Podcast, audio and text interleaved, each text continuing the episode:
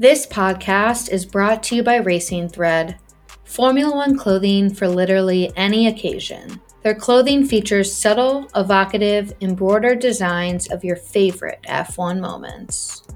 From Ricciardo's McHorsey entrance to Kevin's first pole. From Pierre and Yuki's bromance to Inspector Seb, the moments are endless. Whether you're out to dinner with friends, watching the race at home, or cheering in the grandstands, gone are the embarrassing sponsor logos. Instead, Racing Thread is F1 clothing you are comfortable wearing anywhere. Dirty Driving listeners can get 15% off Racing Thread's entire range of t shirts, sweatshirts, polos, and bucket hats using the code Dirty Driving. Head over to racingthread.com to shop F1 racewear for anywhere.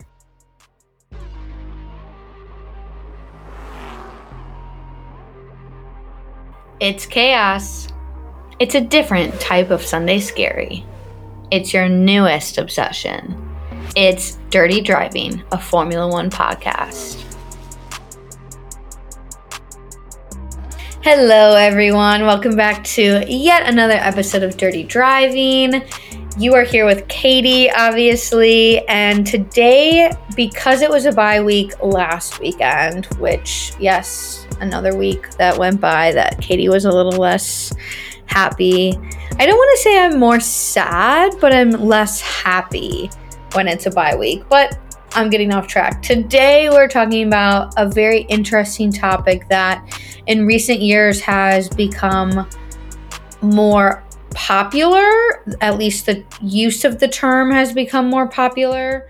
And not only that, but it can be used to describe our last race. So, two weekends ago, we were in Saudi Arabia, and this is a term that popped up quite a bit before the season, even before Bahrain and Saudi. So I just felt like it was something that we wanted to talk about, that I wanted to talk about, but I didn't want to talk about it before those races. I wanted to talk about them after the fact to see if anything more that came out about sports washing or what F1 was doing to not prevent, but to lessen the blow. So, if so far you have no idea what I'm talking about, I'm about to define what sports washing is so that we're all on the same page. Sports washing, which I'm sure I'm going to slur that a million times this episode, so just bear with me, refers to the ways in which a country invests in sports to promote or essentially repair its reputation on a global stage and deflect attention away from less favorable perceptions of the country's actions and institution. For example, a country associated with a poor human rights record will most likely be associated with a high profile sports tournament in hopes of improving everyone's view of this country on the global stage. The use of this term, sports washing, has a pretty short history but the practice of sports washing is almost as old as sports. There's this story about the long war between Athens and Sparta, and Athens was down for the count. Like they were not going to win. It was not looking great. Sparta was like, We've got this. No worries. We'll wipe out Athens. This is where the genius came in. It was an Athenian politician went to the Olympic Games in the middle of the war. And he was like, I'm going to fix this.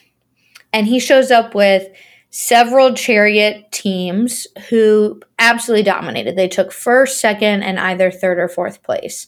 And that's expensive to show up in the middle of a war with four teams, beautiful chariots.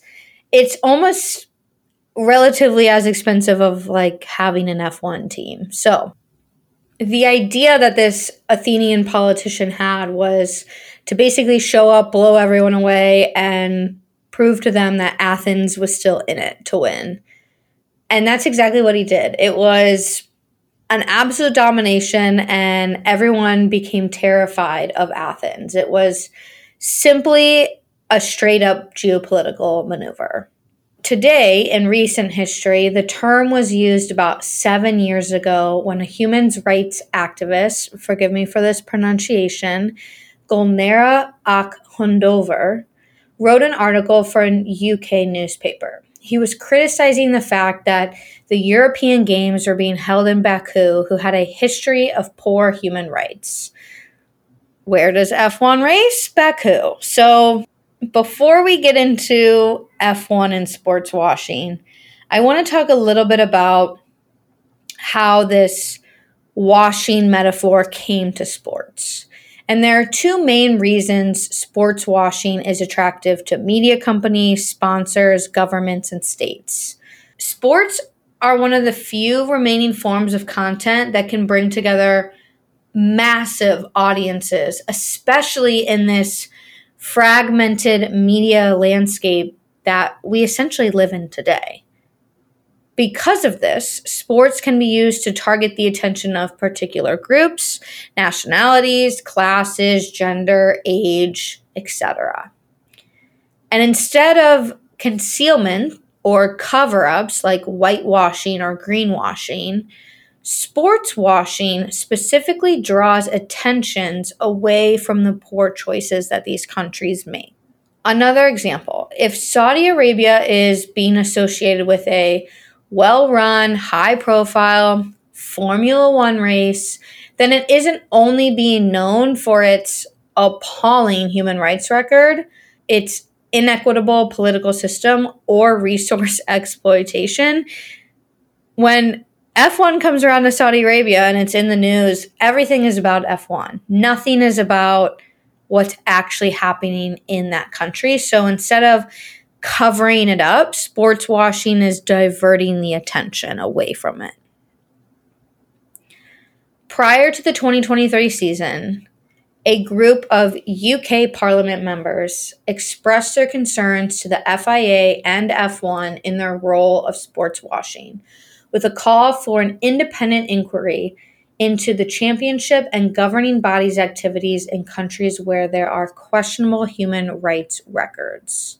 They cited that Bahrain has the highest imprisonment rate in the Middle East with an estimate of 1,300 political prisoners. This group of parliament members wrote that they condemn F1's refusal to engage in key stakeholders, including human rights groups such as the Bahrain Institute for Rights and Democracy, when awarded Bahrain the longest contract in F1 history, breaching F1's own policy. So we are racing in Bahrain until 2036, and F1 is essentially doing nothing about the fact that it's not the greatest country. The letter signed off with multi million dollar profits must not come at the expense of human rights. Period.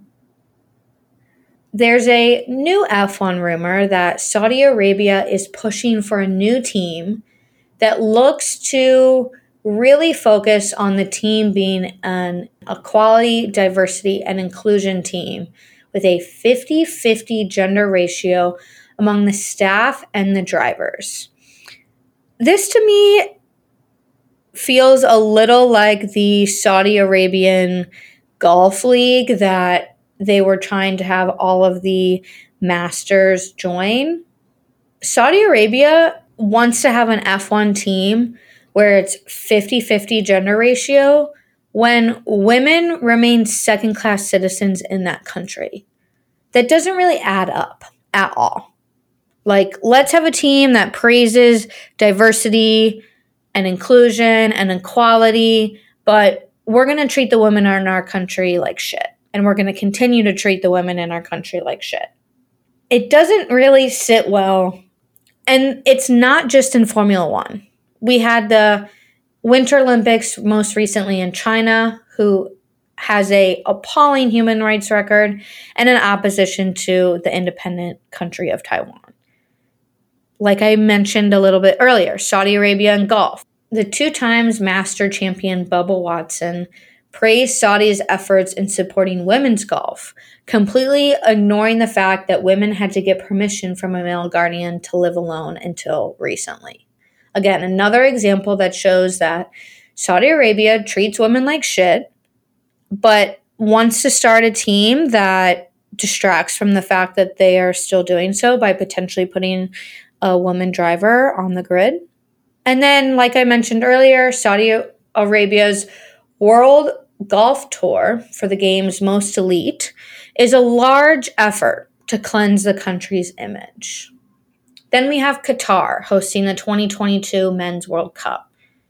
This is one that really took sports washing to the next level because the migrant workers have been exploited and thousands of them died while actually building the World Cup infrastructure. And we're not doing anything about it.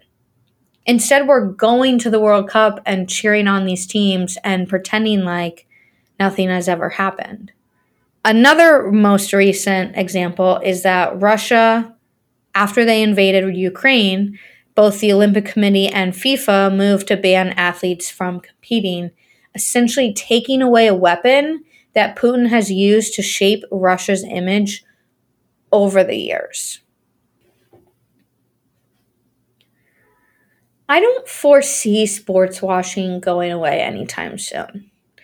It will continue to happen as long as we give these countries the power to distract every citizen of the world from what is actually going on in their countries, how they are actually treating their citizens. But we can call it out when we see it and continue to educate ourselves about what's really going on in these countries as fans of these sports that travel to these places. What we can also do is advocate for the institutions to put a stop to what's going on. And not only put a stop to what's going on by choosing not to race there or compete there or host tournaments there, but also acting as advocates to these promoters and say, the reason we're not racing here is because of XYZ. If these things change, then we will reconsider coming back. It can't just be a cash grab. For the disrespect of humans, it, we cannot just cash grab and choose what's going to make F1 a multi million dollar contract. Why is it important to not let these countries get away with sports washing? Well, they're literally disrespecting the people who call their country home. It's foul. It's unfair, it's unjust. And how is my perspective affected by how I see sports washing as a whole? I said it a couple episodes ago how every single one of these tracks is on my list. I've really started to think about which tracks I would never want to go to.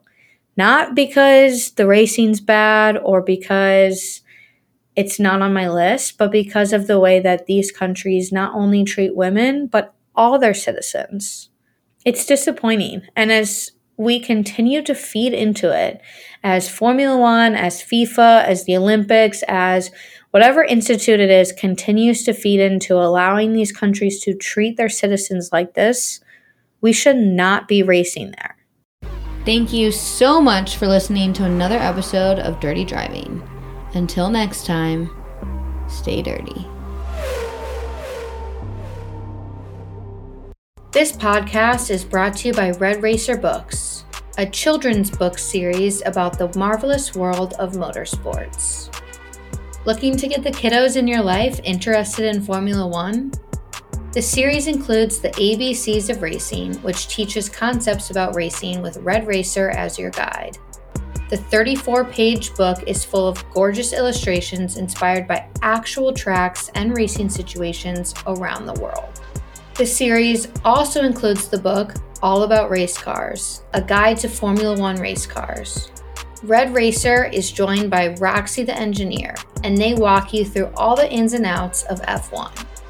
This book is packed with 40 pages of beautiful illustrations teaching STEM facts about F1 cars. Red Racer Books is on a mission to give kids in the US and beyond a global perspective on sportsmanship, diversity, science and technology. Dirty Driving listeners can get 20% off Red Racer Books' entire series using the code Dirty Driving. Head over to redracerbooks.com to buy the kiddos or the adults in your life their new favorite book.